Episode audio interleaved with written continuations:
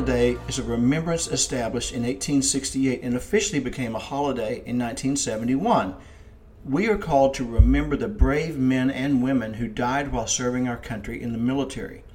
At 3 p.m. local time, we're supposed to observe a moment of silence in remembrance of them for their service and dedication to the United States.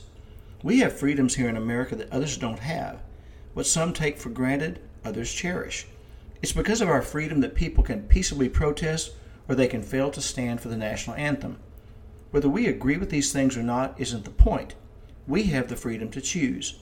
So, however you are spending the day, with family and friends, barbecuing, or maybe on the lake, I encourage you, please take a moment at 3 p.m. to pause and reflect.